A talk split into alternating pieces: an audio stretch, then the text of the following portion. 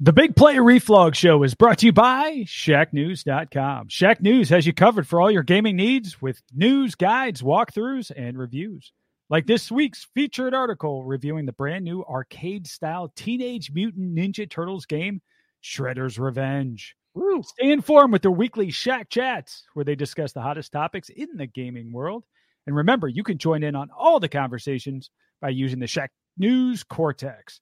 So if you're a gamer, Shack News is the site for you. Check them out on Twitter, Facebook, YouTube, and Twitch at the handle at Shack News and at shacknews.com. It's time!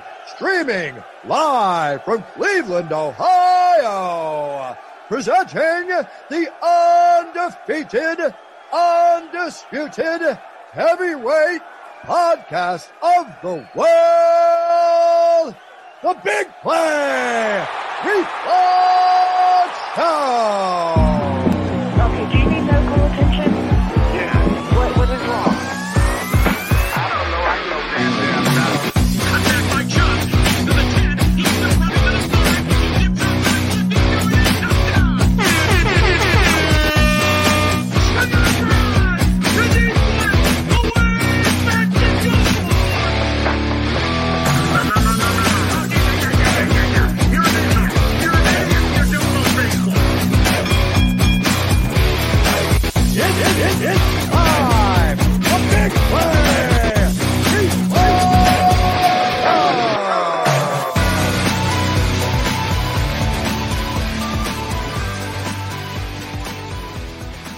Welcome to the Big Play Reflog Show. I am your host, Big Play Dave, alongside my two favorite people, Chris McNeil and Nick Padone. I'll start with the father in the room.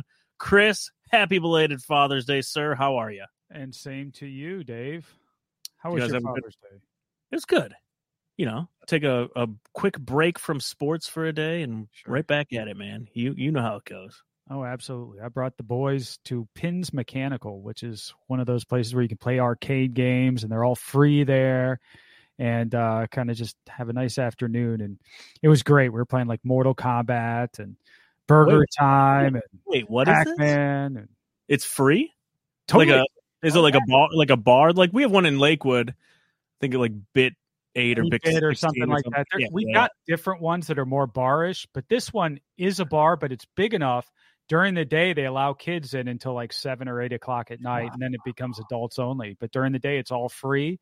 Bring the kids in; they have a good old time. So we've got two of them. One that's in Easton, and the other one is uh, over in Bridge Park in Dublin. So No uh, kidding. pretty cool. Yeah, if you see one of those coming up north, Pins Mechanical, it's pretty sweet. I'll have to check that out. Do you remember Aladdin's Castle? Oh yeah, Oh, Nick, yeah. no, you have no idea what that is, right? Oh, no idea. What, what are we talking about?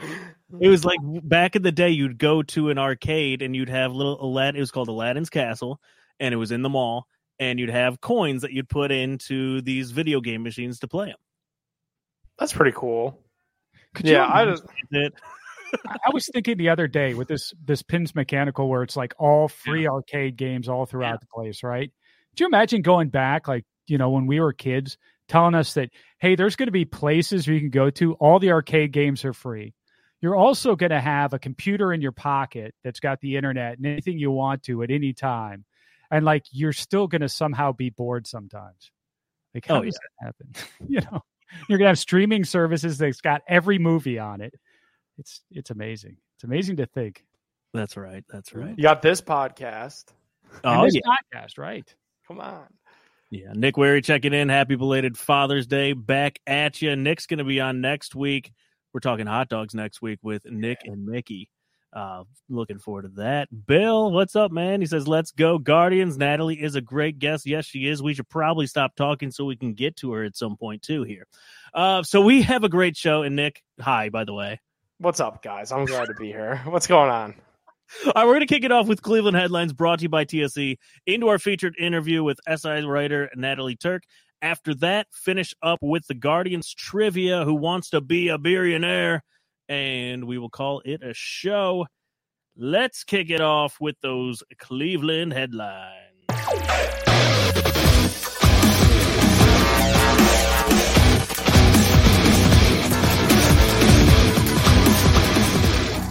Cleveland headlines. We got to get rid of that Baker graphic. Are brought to you by our good friends at TSC Cleveland. They've helped us give away a ton of signed Browns merchandise. So make sure you're following them along at TSC Cleveland on Twitter to look for those weekly giveaways. Last week was a Wyatt Teller jersey. Who knows what could be next? Check it out. Okay. Uh, biggest headline out there, I would say, this week Cleveland.com. A new stadium for the Browns. It might be in the works. Will it have a dome? Will it not have a dome? Um, Peter John Baptiste of the Haslam Sports Group refuted that they are looking into building a new stadium. Uh, what do we, it says, contrary to speculation, we have a little statement out here. Uh, what's it say? Does not contemplate a new stadium. Significant renovation at our current one is the premise of the study. If if they were to put out a new stadium, Chris, Nick, where where would you like to see it? Let's Nick start with you because you're living downtown now. Uh, dude, we I am such a proponent for keeping it on the lakefront. To me, like when I think of Browns football, I think of it on the lake. So anywhere on the lake, I know they got the old like private airport that doesn't really fly anything out of there anymore. Maybe maybe put it there. I don't know. I think you got to you got to keep it on the lakefront. I've seen all kinds of speculation of where they could move it. You know, nobody wants to go to a Browns game in Strongsville or Parma. Let, let's keep it downtown. keep it on the lakefront, and I think that that's the best spot for it. Yeah, Chris, what do you think? I don't know. You know, the Browns are so snake bitten. There's a part of me that just says, let's double down. So if you're going to put the stadium anywhere and you're going to move it, maybe move it to the other side of the of the city. Go right there next to Jacobs Field or you know Progressive Field. Uh, put it right over the cemetery. Just double down on this. Wow! Wow! Right? I mean, there, there couldn't be anything bad that happens out of that, right? No, no. you know that- what I'm talking about, though. I Oh, walk yeah. to the cemetery all the time after games. Just put it right there. Why knock not? down a couple parking garages that are five dollar parking over there. Yeah, And you notice the restaurant, that restaurant at the corner, I think that's still for lease. So there's some open oh, land would right there around that cemetery. So just build it right on the cemetery. I'm, I'm sorry to all the families that have people that are in there. I mean, I don't think they buried anybody in years, but I'm sure they're Browns fans. Yeah, yeah, yeah, they probably love it. You know, it's like scattering your ashes. You know, there's a lot of family members that want their ashes scattered. We're just kind of doing it in the reverse order. Just putting it right on Yeah. top. I'm with Right top. I'm with you. That I don't know. There's No so way much that could turn out bad. There's so much open space down there that you could still put in way more bars, restaurants. I know it's kind of off the beaten path, but they've you know they have that Mexican restaurant down there on East 9th. They have a couple of a couple of places. I know it's kind of scattered with the the Science Center and the Rock Hall, and, but you could still make that lakefront very very cool. I don't know if they ever will, but they're we're it, we're getting there. Two rumored locations um what let's see one is near progressive field like chris you were just mentioning uh the other is on the other side of 90 i don't think i'd like that i don't think that makes any sense the other option they were talking about was putting a dome on the stadium i feel like that's a hot button issue today you could host a bunch of stuff you could have concerts there during the winter final four whatever uh, kind of lose you kind of lose the old school vibe of the Cleveland Browns. Um, Buffalo's building a new outdoor one. I think in like three, four years from now. Thoughts on a dome? Yeah, okay. I, I just want it still to be open. I, I mean, I want it to be open for the weather, you know. And if we're in the playoffs, I want that thing to be open. I don't want to have, you know, that the chance that it could be closed by like the NFL or somebody making a decision just because the weather gets bad. Because I want to see bad weather playoff game that the Browns are involved in, and I don't want to see that as a threat. But you know, other than that, I guess it's fine. Everybody talks about the events that are going to come in, and I'm sure they're going to commission all kinds of studies that say, you know, the city of Cleveland's going to make so much money if they put a dome on it, and all of those estimates are always way off. Chris, They're- how many events are you going to if there's a dome that's down there? And maybe Uh, another Kenny Chesney concert, right? Maybe. Something like they always do. Yeah, I don't. I don't think so. I. I don't think we need a dome. Nick, I could. I could see you liking a dome. Uh, I. I went. I went to a game in Detroit. Uh, it was the Daunte Culpepper game where Matt Stafford got hurt, where we lost. Uh, you'll, you, I'm sure you've seen that on YouTube. Um, it felt like the IX Center watching like arena football. I really didn't like it. Okay. Jerry's World was obviously very cool. Yeah, so Um, I went to US Bank Stadium up in Minneapolis, and that is Okay. it's very much a dome. It's not retractable, but they have it like an open air concept where you could still feel the breeze coming through, but there's like no Yeah. snow that's ever going to get in there. And I really like that. I, I get what you're saying. It it was kind of an arena football feel, but I'm very pro dome. Like I, ever since I was in Pittsburgh for the for the 0 and 16 game, and it was like Yeah. New Year's Eve, it was below zero.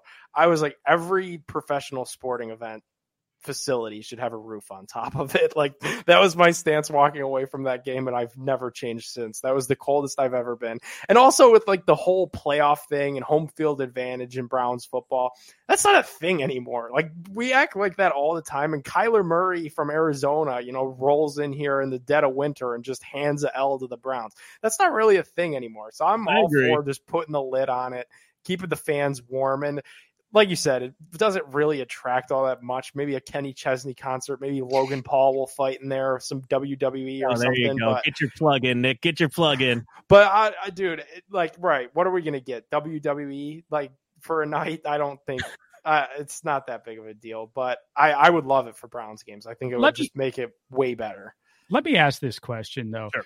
Do you have any emotional connection to the stadium as it is right now? I mean, if they No. were to bulldoze it tomorrow, I don't put care. something else up, would you care? Not at all. No, and it's weird because I like Yeah. I grew up with season tickets. You know, I would go to the games with my dad, but he had no real emotional connection. Like as long as the Browns were still here, that's that that's really right, exactly. It feels so sanit- sanitized. I mean, that entire it's like a corporate experience whenever you go to the Yeah. games. I feel nothing for it, which is funny because you know Cleveland Municipal, and I actually like will get tears in my eyes when I think about that dump that we used to keep oh, our games in, and, and to see that thing get pushed into the lake, that that was kind of you know that, that kind of tugged at the heartstrings a little Well, bit. there there was some winning there, Chris. yeah. That's. There was a little bit of winning there. Yeah, would it feel like if they destroyed this that it would be kind of like, you know, washing away the sins of all the bad I- things that have happened? Like Dwayne No Rudd, helmet throw, bottle attachment. gate. I mean, we've got all the great moments. yeah, Billy Vegas, I mean, Oh, Oh yeah, tear it down. Whatever. forget about I, I it. do like where it is, though. I do like where it is. Build Hey, that Nick. stadium over the cemetery right now. Hey, we haven't talked Cleveland Cavs in a while. June 23rd, coming right up, 14th pick in the 2022 draft. Nick, you are a resident guru when it comes to prospects. Uh, is there is there anyone you want out there, or is there a position that you think that the Cavs need to address going into this offseason? Yeah, I'm excited for the draft. I, I always am. I Sure. don't I don't really know as much about it going into this one because it's weird. And I think a lot of Cavs Yeah. fans are in this spot where we're the 14th pick. Like we're used to being really good with LeBron and not having a pick at all, or being really bad and you know gunning for a top five. So 14 is definitely a different different spot for sure. Um, we've seen good players be drafted at 14. Clyde Drexler was the 14th pick. Bam Adebayo, who is just in the Eastern Conference Finals with the Heat, was a 14th pick. So there's you know generations of talent at that at that spot. I think they need a wing that can score, guys. That's that's the missing piece. And I know last year we loved the big ball with Lauri and Allen and Mobley all on the floor Yeah. together. But I think at times that lineup was like, man, if if there was a dude that was actually you know, a little normal size that could create his own shot that would really take this thing to the next level. So I like that Malaki uh, Branham from Ohio State. I know it's such a homer thing to say. He went to St. Vincent St. Mary's, Yeah. then became a Buckeye. One and done. He's a young player that could score. It seems like a, sh- a shoe fit to me. Yeah, last guy from St. Vincent St. Mary was all right. Yeah, he was all right. And this dude was Mr. You know, Mr. Ohio basketball and all that too. So who knows? But uh, I, I think the Cavs are in a really good spot. Like regardless of what they do with this pick, Yeah.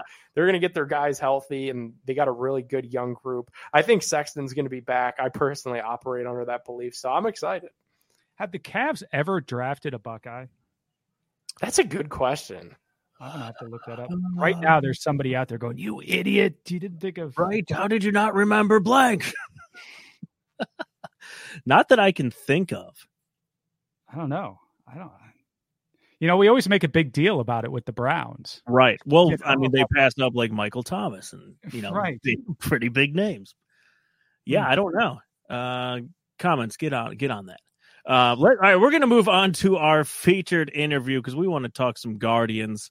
Um, let's move it on in with Natalie Turk in our featured interview of the week.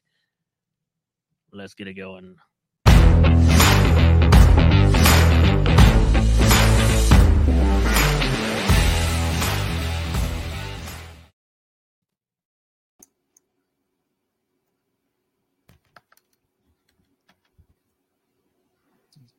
Oh, I can't hear. I can't hear you. Dave, you dropped Oh, off. now I can. Are we good? yes, I'm now I can hear you, Dave. There we go. I can you know hear that, that that that mute button that I've got on there. today, on, the Labatt line, we have SI writer and editor for NEO Sports Insiders, Natalie Turk. Natalie, how are you? Welcome to the Big Play Reflux Show. I am well. Thank you guys for having me on. Yeah, absolutely. Um, so we obviously want to talk some Guardians with you, um, but first and foremost, uh, friend of show Matt Loede, he he was on the show, you know, back back in the day, and you were lucky enough to work with Matt and get to know him before he passed. Um, any any stories you can share about Matt that maybe some people who who didn't get to know him or just read his articles that you'd like to share?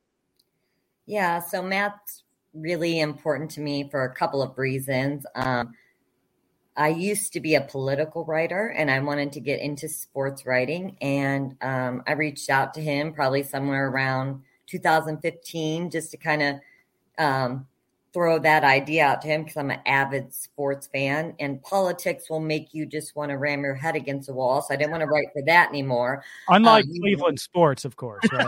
yeah, I don't know. I, yeah, right. I made a made a bad choice, but I'm kidding. So um, Matt immediately um, just took me under his wing. He was just such a great guy, and um, we developed um, a friendship and he uh, a mentorship. He let me, you know, write for him, and it is directly because of him that I was able um, to land a writing job with SI. Um, and so a little bit that, that I did want to say, and it was funny, we'd be in the press box sometimes, and I had lived more in the country, as he called it, out by Kent State. Um, and, you know, it's about a 50 some minute drive to me to the, for the ballpark. So he would always offer for me to stay at the house there with him and his wife, you know, if I needed to. He's just such a gentleman.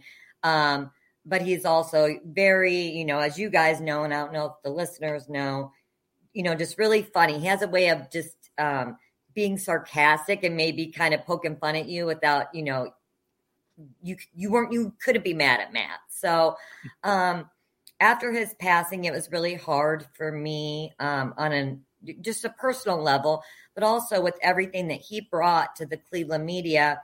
Um, I watched I would look every once in a while at the website, um, neosportsinsiders.com. And he, all of um, the previous summer, he had wanted to make that one of the, you know, top websites for, um, at that time, Indians um, coverage. And we would always text back and forth and put up different articles. And after his passing, it was just really sad to see it go stagnant. Um, and I reached out to his wife, who put me in touch with um, his partner, CJ. We talked for about two and a half hours on the phone, and I decided to take on more work. I don't really know why, um, but it, it's really for Matt. Um, and I decided to um, get a group of writers going and try to keep this website going um, for one purpose only, just because Matt helped so many people. I reached out to probably a hundred of the old writers that he had. They have moved on to some of the greatest jobs within ESPN, um, you know, just all over the nation as well. The impact that he made um, at Ohio Media School, for example, I've taken over the internship that he used to um, do there. So I'm bringing some interns on, um, giving them some chances. So that's really one thing I really just wanted to kind of bring on um, to let everyone know to, you know, anyone that knew Matt or has heard of him, you know, we're keeping in the Twitter going exactly the way he wanted it. It's NEO Sports Inside. And then the website is neosportsinsiders.com.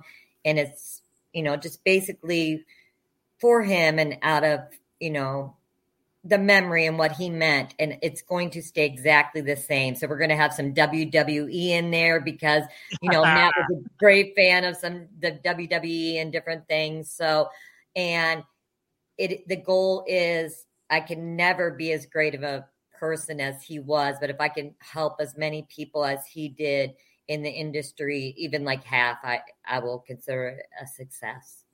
That is awesome. We so we had Matt on. It was right after The Rock gave him the shout out on Twitter. Yeah. And it was like one of the coolest things. So that I mean, talk about, you know, making an impact. It's that's that's pretty cool. Um you, you talked about the Ohio Media School. So what what are you guys doing with the with the site with those interns? Like how does how did Matt get started on that, and how is that how's that process going? so Matt was an instructor at um, the school, Okay. and um, so with his passing, then they lost, um, you know, a, not only an instructor but a connection that they had where Matt would bring, you know, the interns on. So I didn't get into that immediately. I started the website um, in January, and I just started like putting tweets out, you know, just trying to find writers. I finally found a core of um, five guys that are still with me and are still writing. But I, the media school, excuse me, Huda reached out to me from the media school, and she actually reached out to the website, and we we talked, and she was um, just so excited to have. They had a great relationship with Matt, so Matt, you know, each class that would come through, he'd pick, you know, two or three interns at least. Um, to write on the site with him and then also you know attend some events or whatever to cover um, with him to get their hours in so right now i have three interns um, from the ohio media school and um, i'll be taking my first one with me to the first game of the twin series when they um, come home on the 27th so that'll be fun um, and it's just a big chance it, I am so busy during baseball season that it's crazy. So I'm, you know, I don't, I'm still taking out the time though, because I want to make sure that I can do a good job um, with the internship for sure. So I have my core group of guys that are, you know, contributing for me outside of the school and then the three interns now. So, and hopefully that's a revolving door going forward, you know, each class within the media school, um, you know, that they will realize that it's a great stepping stone um, to write for NEOSI. And some great stories. We just had a um, one of the writers covered. Um, Matt was also really into local, like high school coverage. That was a very big deal to him, and that's something that I wanted to make sure that we kept for the site.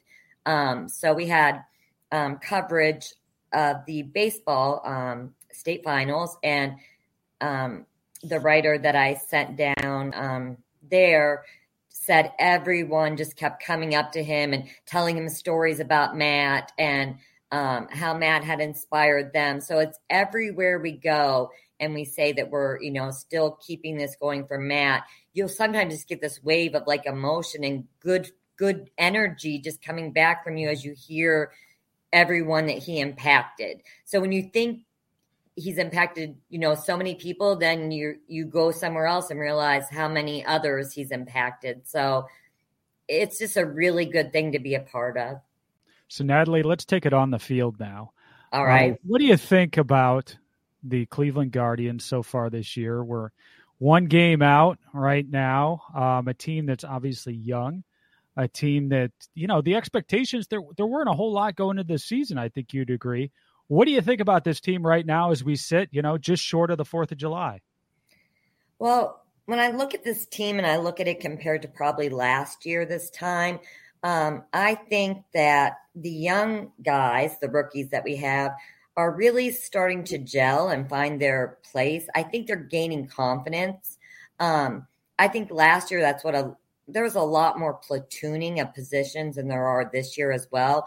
So they're getting more consistent play. And I think that they're really realizing that they can win and they are here and they do belong here. So I'm, I feel an energy with them. And you can tell um, they're very gritty. Um, they're very, they don't quit. And you know, not to be negative, but I kind of am at times. Last year, you know, if it's ninth inning and we were down two or three, eh, I'm sorry, but I'm going to figure it was over. And now, you Yeah. know, this team has been coming back and showing they have the ability with, you know, two outs, two strikes to come back and and win games. They've had several walk offs. Um, they don't quit, and that is something that I can really see that's different from last year. And the other thing is, you know, with Jose, you know, leading in RBIs and the chase he's going through, it's important to note. I mean, if the guys weren't getting on base, he wouldn't be able to have the runs batted in. So I always thought they weren't super patient at the plate. I would get very, you know, annoyed with the at bat sometimes. And this year I see a difference at the approach at the plate at a lot of the players. Um, they're getting on base, whether it's drawing walks, you know, just getting bunting, um, getting an infield hit. So, you know, in a long-winded answer, that's what I'm seeing a difference. That I think that playing small ball and just really playing together as a team is what the difference is. Is there any one player that you kind of look at and say, "Boy, I really didn't see that coming this season from from this guy"? Um, I'll say Eli Morgan. Okay. Yeah. Um, because um, I did behind the dream series is something that I write for SI, which I I look at the journey all the way up and behind. And last year I did one on him when he started the game. Poor guy called him Monsoon Morgan because that was the game with the 80 mile, mile an hour winds and rain that he had to pitch in. and now I've named him Elite Eli, I think, because I see the change in him. So with the different role that he's gotten from now that they put him in the pen, I think, you know, he's found his place there. So yeah, that's probably if I had to choose just, you know, off top of my head, one of the guys that, you know, I didn't expect to see such a great turnaround as I have. Well, that, leads me to, you know, we came into this season thinking our starting pitching is going to be solid. And it's really been the bullpen that's been um, kind of leading the charge here. And he's big part of that. W- what have you seen out of this bullpen? Um, yes, you're correct. So it's always the starting pitching sometimes that, you know, they really want to rely on. And, you know, luckily they haven't been quite as injured. But what I see from the pen is, um, you know, the ability to make sure that they can, um, you know, eat up those innings if they need to. With the shortened spring training as well, that was really important because the starters weren't um, stretched out as much. Um, so they're gaining into that. Um, you know, Clase has been amazing. I mean, he. I said something one time that I probably shouldn't say on the air because I got laughed at it. But I see like a young Mariano Rivera with him. So I'm not comparing him to that, but I, I mean, I see such potential in him. So um, he is just on fire lately. I think it's what 14 saves or whatever he has. So, um, and then in the middle of the bullpen, like I said, with we, we have Hentges down there. We have um, Sandlin, um, Bryan Shaw. Yeah. So, um, Still, right. Um, but yeah, so I think the bullpen is what, you know, we need them to be able to, you know, get to Clase. So, or, you know, help the starter if, if they can't go so far into the game. And, and that was a struggle also last year. And that's becoming, um, just a more of a, a stable presence this year. How much of Natalie? How much of the Guardian success would you credit to Terry Francona? Because it feels like you know you made the comment last year where it did feel like they were given up at times. Now this year it's a different vibe, and and the one big difference is that Tito's back in the dugout, right? Yes. So, you know, he did leave what late July last year or whatever. And then Yeah. Marlowe was there, who DeMarlo is great as well. Um, but I think you can even see him sometimes, you know, having a little bit of fun with the guys. I think that um, now that Tito you know, has gotten some of the health issues and he just wasn't feeling, you know, his best and he can enjoy the game. He always says more. That kind of transcends into the players. Um, and you know, he's a big supporter of his guys. And, you know, it's great to see him get thrown out. You know, what was it a couple weeks ago? That really sparked a fire. They they play they played well since then.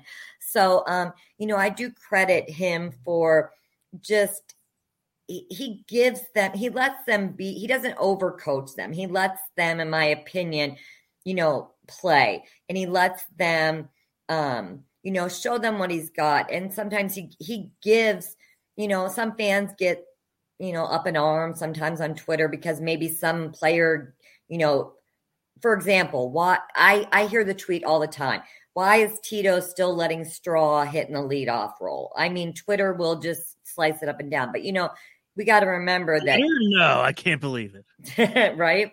So, you know, the thing is, he he's one of the best. You know, we we all know that Terry Francona is. So, and the players have that trust in him, and he also lets you know, like I said, doesn't overcoach them, lets them play, and I think that's really important, and that's a a big step from from last summer. Hey Natalie, what what are your what's your gut feeling heading into this, you know, next few weeks of baseball? It's a tough it's a tough go. We've got Jose who's he, I think he's accounted for like 31% of our runs for the year. Um obviously he's had Wow. some, some injury right. he's had some injury troubles with with the thumb. Uh what what what's your what's your feeling heading into these next few weeks? Well, I think coming off of um, the sweep in Colorado, and then I think it was really big to win the series in LA. So Yeah. when that happened um, against the Dodgers, I think that that gives, you know, some respect. You know, you got to look at this team and give them some respect that they were able to do that. So we are entering a, a time though, like you said, they're going to face the Twins twice. That that's going to be huge. Um, we need to make sure and I always say we like I play on the team or something. But anyway, we need to make sure that We all say we. You're allowed Yeah. to say we. I, I find myself doing it all the time. Some people call me out on it, but whatever.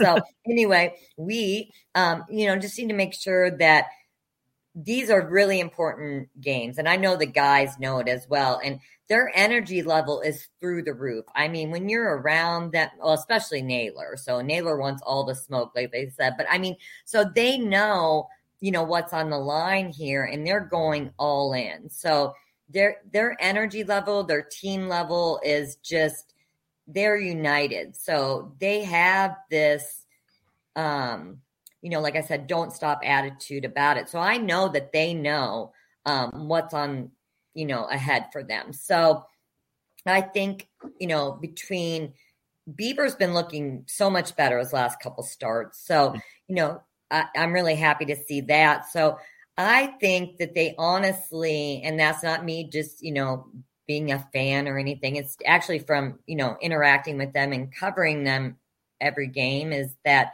I think that they have a genuinely, you know, good chance to make a nice run in the next couple of weeks with these um, big series coming up.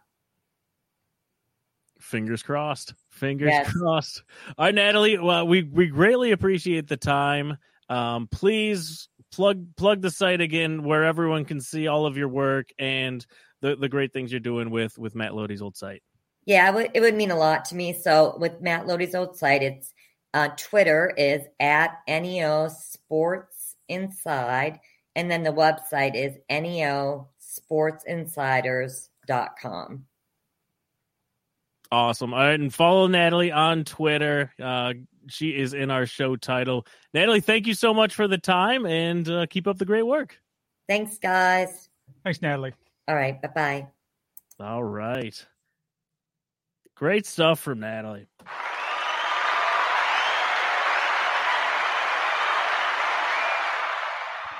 More positive Guardians vibes here, Dave. I just love It's, that. it's hard Week not to week. right now, Chris. Week after week, man. We didn't expect it. Come, you know, Fourth of July now, and we're still in this thing. It's fantastic. It's insane, guys, how many people were all out on this team, and and it seems like that Jose extension got done, and and just how the tables have turned. It's Yes. you know one of the most exciting stories in Cleveland. We dreaded talking Guardians when we had the Cavs are fun meter. We had you know Browns off season just starting Yeah. up, and Cavs are fun meter. You had to bring that back up. Let's not start a Guardians or fun meter, please. I don't They're- do. they're People are asking for. it. People on Twitter are asking for. That it. is true. They are asking for it, Chris. They aren't. They aren't. Dusting off the Canva. Don't Let's make go, it happen. Do not make that happen. I like how Nick, you're like, there's so many people who are out on this team, like as if I wasn't one of them. You know, I mean, I'm as guilty as anybody. Like, who is Everyone saying, was. this is a team that's going to compete deep into the summer. There's no doubt. Watch out this fall. The Guardians are going to be making a run. No Nobody. way. I was Yeah. It was going to implode if we didn't sign Jose. Like everything would have, we would have 31% less runs. It would have all went to shit. It would have been completely horrible. We would be wearing the Dolan clown shirts everywhere. And literally a worked out. third So of our runs would be gone. That's incredible. All right, let's give away some beer. What do you say? Let's do it. Oh yeah, let's do it. It's time for Who Wants to Be a Billionaire.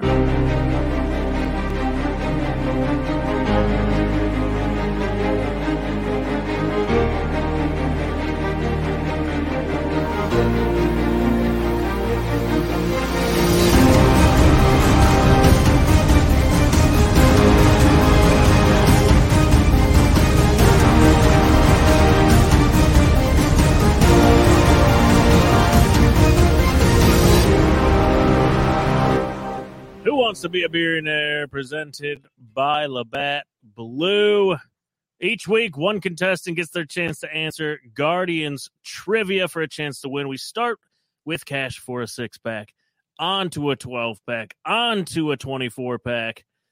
And one final question take home a case of beer and a GV art shirt. This week, we welcome in Brad at Bradley G3232 to Who Wants to Be a Billionaire. Brad, what's up, man? Hey guys, thanks for having me. Absolutely. Thanks for uh, joining Who Wants to Be a Billionaire. Uh, so you've got a lot on the line. If you get stuck, you can phone a friend. Reflog will give them a call. And are you ready to go? We're ready. All right. How confident are you? One to ten. Guardians trivia. Indians trivia. Uh, is it history or present? A little, mo- mostly history. Okay, I feel pretty good. Okay. Brad's got a All right, really question. Background. I like that background there. He's got the whole Heck bar yeah. What do we, vibe what do we got on. there? Yeah, It's very well done. We got to add some Labatts to that background, man. Let's do it. my brand too. I actually married a girl from Rochester, and that's all they drink up there. So There we go. I There you got go. Long time ago. Love it. All right, here we go. Question number one. In 2009, the Guardians received three pitchers Justin Masterson, Nick Hagadone, and Bryan Price in a trade with the Red Sox. Which longtime Cleveland catcher did Boston get in return?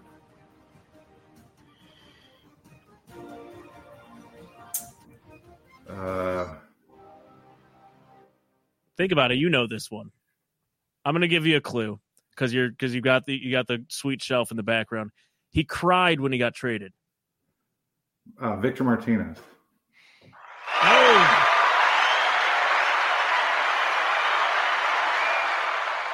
He's come up a couple times recently.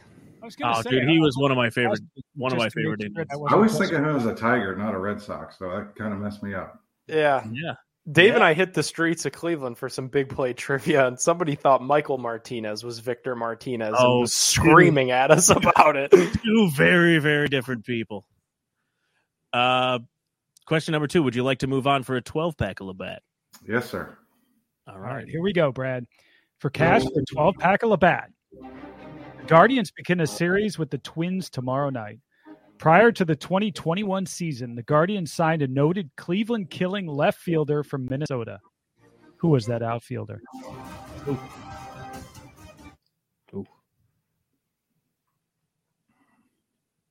As we told you, we were going to do all historic. Uh, lefty, what year was this? So this is 2021. Correct. prior to the 21 season. This guy would kill us. We signed him prior to that. Oh, um, uh, Rosario. Yes. Yeah. Correct. Earned himself a ring.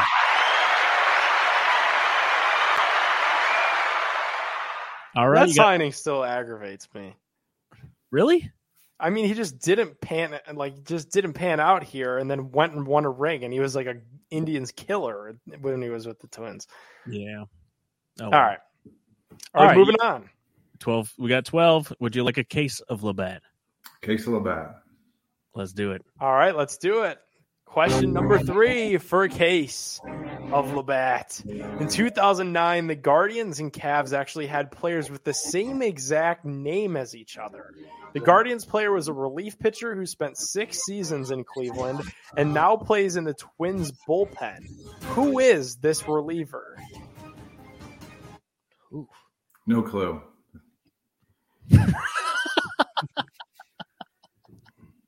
All right, we could give it. We could go with a hint here. He has the most generic name of all time. Same name as a Cavs player. Joe a good Smith. one. Boom. Boom. Yeah. You should give him a hint, even, even before it comes out of your mouth. He's all over it. He's killing it with the hint game. I forgot about Joe Smith on the Cavs. Yeah, I did too. All right, you have a case of the Labatt. Would you like to move on? If if you move on, you miss it, you lose the case. This is for a case and a GV art shirt. Oh, can I pipe in on this one? Go for it. All what? right. Yeah, go for it. All right. Question. Go for it. I'm going to the game Saturday, so I need a shirt to wear. There we go. All right, Chris, give it to him. Jose Ramirez is neck and neck with Aaron Judge in the early season MVP race. Jose is having one of the best seasons by a Cleveland player since Albert Belle's historic 1995 campaign.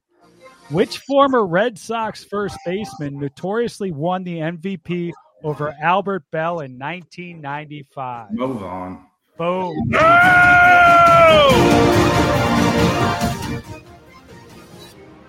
I knew you had that. As soon as I read that question. Yeah. Oh, Easy. Yeah. Yeah. Well done, man. congratulations. All right, guys. Mo Vaughn sat courtside at one of my high school basketball games.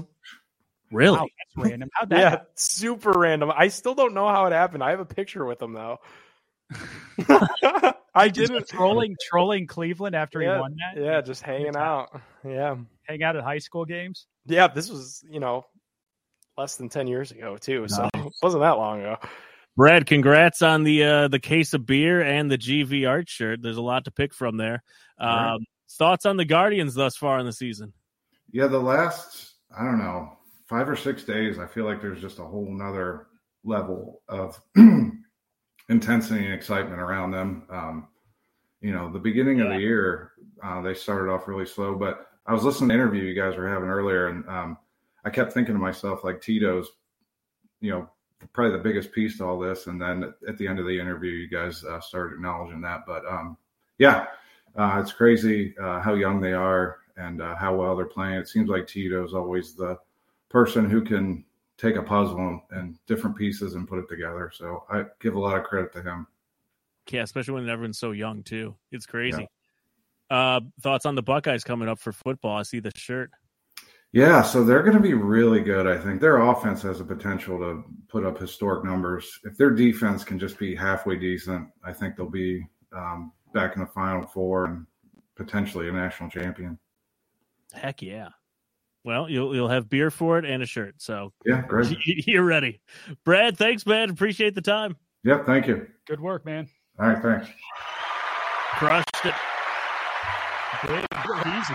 Yeah, that was a that was a nice win. That was.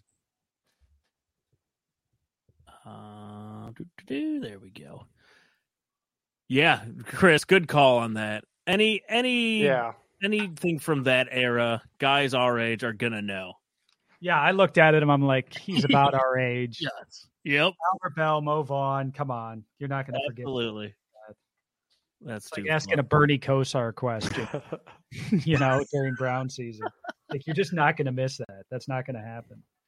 Nick, where did you say you saw Mo Vaughn sitting courtside? dude, he was at one of my games, and like I, no nobody on my team you know, knew or was related or anything to Mo Sure. Vaughn. So he had to probably have been there for the other somebody from the other team or maybe one of the teams that was going to play later that day. Uh, I don't know. He was at one. I literally have a picture with Mo Vaughn because he's at my game and like our coach, like during a timeout or something, one of the assistant coaches on the bench was like, "That's Mo Vaughn. Like that, that dude robbed Albert Belle of MVP like not that long ago. He's like he's just sitting courtside at the game and he, I mean, he's huge.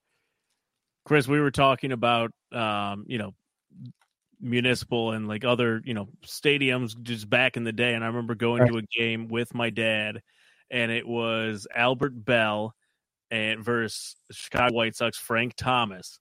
And Frank Thomas was up to bat and was trying to break I forget what record it was. It was at the end of the year. The Indians were were horrible. And he was trying to break I don't know if it was like the what's that record like the double double or it's like the doubles and home runs i forget what Oh, they call it Right. Yes. What's it called? I think Yeah, that's probably right. something like that and i forget which pitcher we had but it was like everyone is just chanting to walk frank thomas and i forget who the pitcher was but he could not throw a strike and everyone was just cheering so loudly when we when we walked frank thomas it was awesome That's hilarious. Wasn't Jason Grimsley, was it? i, I can't remember Jason. Grimsley and I- Albert I- i don't think so and the White Sox. They, they've got a little bit of a history there. oh man There has you- been five Ohio State Buckeyes drafted by the Cavs to answer that question from earlier. really Yeah, nobody. Dave for a six pack of Labatt and a GV art shirt. You name one. give me a d- uh, a year nick Dude, we're it's all over the place, really. There's like a anything within the last decade There's a 73. They actually took two Buckeyes in 73. They didn't go very far for the scouting that year. And then 70. Yeah, that so the most recent Ohio State Buckeye drafted by the Cavs was 1980 when they Oh, drafted that doesn't count Jim Jim Ellinghausen, a senior from the Ohio State Buckeyes. wow Who could forget Jim? right Yeah. Are there any uh, of that five that we would know? no. Any names at all? No. No. Uh No. no. No I, mean, I was just thinking back, like the Celtics took few, but that was, Yeah. you know, the Blazers. yeah jared sullinger Yeah, Jared Sullinger, Greg Oden for Yeah. conley conley Bell. where did, where did conley go originally was it the grizzlies Uh, yeah, he was there so. for a while. Uh, D'Lo, D'Angelo Russell, yeah Buckeye. Lakers. Yeah Jimmy yeah. Jackson. Didn't he go to what Dallas? happened to that dude he was on the lakers point guard he got traded to brooklyn i think D'Lo, he he's with uh, Minnesota now. He had a really nice, out? yeah, he had a nice year for the for the Timberwolves. He one of those dudes that dealt with some injuries for a while, but he had a really nice bounce back year this past season. It's good to see. Nice. Especially it's the Timberwolves, so who really cares? You know, you just root for the kid from Ohio State. But yeah, this year there will be two in the first round, which is kind of rare. So shout Not out to the lie, Buckeyes. it was kind of nice talking to little Cavs. It's been a while. I miss that team. Dude, I miss them too. I I think we're going to be talking a lot more about them because they're going to have some Me news. They got the Sexton thing. They got the NBA draft coming up. The- There's obviously free agency. They're not going to do a whole lot with, but they're going to be r- rumored in some trades. You know, Ricky Rubio is probably going to come back. There's going to be some news. Heck yeah. So, so Nick, do you have any like traditions for the NBA draft? No, Is I that like a big thing in your by house? myself. I No. don't talk to anyone. no, I don't care about the NBA draft It's nearly as much pie. about the the NFL draft. The NBA draft, I just sit there and hope for the best. It, it's the ultimate crapshoot. Like the Magic have the number one pick, and we might not hear the kid's name ever again after it's announced on the stage. Whereas we have the 14th pick, and it could be the next Bam Adebayo, and we're in an Eastern Conference Finals. So you just it's so hard to tell. You just don't know. We drafted Anthony Bennett over Giannis. Like it's just it's impossible. You just don't know. I knew we couldn't get through the show without somebody mentioning that. Where football, like football, you know, you know a little bit at least. Like like Justin Gilbert, the Browns draft him. You hear that they never even met the guy prior to the you know phone call saying that we're going to draft him, and you kind of know, eh, this might not pan out too well. Worst draft of all, probably worst draft pick Draft of of all all time. time, yeah. I think so. He's my uh, he's it's Yeah. crazy that Johnny Manziel wasn't even the worst first round pick from that year's draft. Now we got Anthony All right, Bennett bulldoze the stadium. Bulldoze it. bulldoze it. Bulldoze it. Put it at the post office. Oh, we've gone full circle. I think that's the way to end the show. Chris, you don't have any baseball cards, do you? I don't, and I was looking. I've got one Ah. pack. You can't really play with one pack unless you want to do every other one. We do. Well, quick. no, we can play with one pack real quickly. Just Okay, how here we many go. I'm opening it right name. now. I like want- playing how many Nick can name because what was it? Over under was I think Dude, we, you guys said it way too high last time. I think I said it have at the three and a cards to do half, this. and we went through three packs, and you got the under. Yeah, we got there. I knew All right. the Wizard of Oz. Okay, Chris, I'm going to give you over under Nick knowing two and a half out of this pack. It's Oh, that's- 15 cards. Fifteen. Oh, so what three- year? Uh, I don't know the year. Let's see. This is uh 90. Ninety. Alright. Okay, I'll, uh, I'll do one and a half over under. It's a little closer to my birthday. Oh, I'm going to pound the over on this one. Come on, Nick. All right, I'm taking the under. Wow, on one and a half. Okay. I'm taking the under. I'm He taking the under. know who Rickey Henderson is. I Okay. do now. From the Giants, Will Clark, first base. Nope. Oh, jeez. This is going to be rough. Yeah, right. That should have been one you know. Jeff Robinson, pitcher, Tigers. No. Okay. Tim Can we Bel- do basketball with one of these one one Nope. time? Tim Belcher, pitcher from the Dodgers. No. Nope. Mm-mm. Won't even pretend, Nick. No. Mm-mm. Okay, catcher from the Orioles, Bob Melvin. No. Also, Don't a even- right? Sounds like an accountant. Yeah, no Ah. idea. What we should do is we should have a list of baseball players and just made up names, and I have to figure out Oh, which ones. I just looked ahead. We I may have a shot here. Oh, Maybe boy. not with this one though. From the Astros, Rafael Ramirez. No. Okay, Okay. this guy was an outfielder for the Oakland Athletics. You're really, you're really- really giving him a. It hint. scares it scares me when Chris hypes it up because then if I don't know it, I feel doubly Right. stupid. Okay, He knows it. Did, did, a, did, a, did a ball bounce off his head? a ball bounced off his head for a home run. Okay. His name is Jose Canseco. Oh yes, okay, we got one. We got Jose. Okay, you know who that is, right? Yes, yes, yes, yes. Okay, good. Still doing steroids to this day. Yes. Okay, this guy played for the White Sox. Yeah, I don't. You're not going to know this one. Carlton Fisk. Uh-uh. I have a signed baseball from him, Chris. That's pretty cool. Okay, Catcher. this Very good. catcher, catcher from the Phillies, Steve Lake. No, cool name, but nope. No. First baseman from the Rangers, Rafael Palmeiro. Actually sounds familiar, but no. Oh, what? You don't know Rafael Palmeiro? I mean, it's I like it sounds familiar, but I wouldn't was, be able to tell he, you. he testified in front of Congress along Oh, with yeah, Jose he was Canseco huge. Clemens. Oh, He was okay. part of the steroids. Yeah, that's why it sounded Doesn't count. Okay, doesn't count. outfielder from the Braves, Dale Murphy. No. No. Oh, the Storm and Mormon. Nope. He was also very good. Okay, this is okay. This one doesn't count. This The is a dude with the steroids that was that that might be as close as we got. Actually, I don't know one of these two players. 300 Interesting. strikeout club. A guy by the name of Nolan Ryan, obviously, and then that Mike guy. Scott. Mike Scott, I've heard of Michael Scott, Michael Gary Michael Scott, but Yes. uh, pitcher from the Cardinals, Chris Carpenter. Nope. nope. We got one. Outfielder from your Cleveland Indians, Oh come on. Dave Clark. No. Oh man, How many more do we have? We're down to two. Oh boy. And he's got one. That is correct. That is correct. Uh, this is a pitcher. This is another one you should know, but you won't. From the Mets, Ron Darling. Mm, that's another one where it falls in the other category where it, it, it You is don't- familiar, but I wouldn't be able to tell Okay. you one I think you noted that from like a show or a movie or something. This one may save him, Dave. Really? He's, New- he's a New York Yankee, Okay. but we know him in Cleveland. Alvaro Espinoza. Hey, oh, okay, we got two. There Uh, you wait, go. wait, wait, That's wait. still the under though. What position? Is a shortstop, Shortstop. He got it. right? I No, that's the over. You hit it. You got two. No. Oh, I I, thought the the over was two and a half. and a half. half. Oh, look at Alvaro that. Espinoza and Jose Canseco for the win. That was so lucky. Two winners that- on tonight's show. It was so lucky that Canseco. We hit the applause and the womp womp button. Canseco Next show, we're going to go through Ohio State basketball draft picks. See how There many you can identify. My my son just started collecting baseball cards, and he we got a Nolan Ryan and a Robin Ventura together in a pack. Nick, Nice. any do you know the connection between those two players? Nope. This was like a a 22 year old Robin Ventura, I believe, and a 40 year old Nolan Ryan on the mound hits him.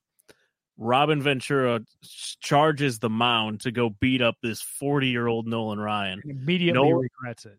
Nolan Ryan, with old man strength, Love it. takes Robin Ventura, Love it. headlock, pop, pop, pop, beats the crap out of him. Wow. My son That's a cool card. greatest story ever. Yeah, that's a cool Well, card. it's not on one card. It's, it, oh, I thought they they like That would have like, been a great card to make. that's an NFT. yeah for real. MLB Top Shot. That's right. All right. Thanks for tuning into the Big Play Reflux Show every Monday night, 9 p.m. Go Guardians, go Cavs draft, go Browns off season. Uh, huge shout out to Natalie for joining, talking about Matt Loede's site and how the cool thing she's doing with that. Um, Shack News, go check him out on Twitch at shacknews.com. Go drink some Labatt Blue Lights this summer for July 4th and go get some GV art and TSC memorabilia. We will see you next Monday night, 9 p.m. See ya. It's time! Streaming live from Cleveland, Ohio! Presenting the undefeated, undisputed heavyweight podcast of the world! The Big Play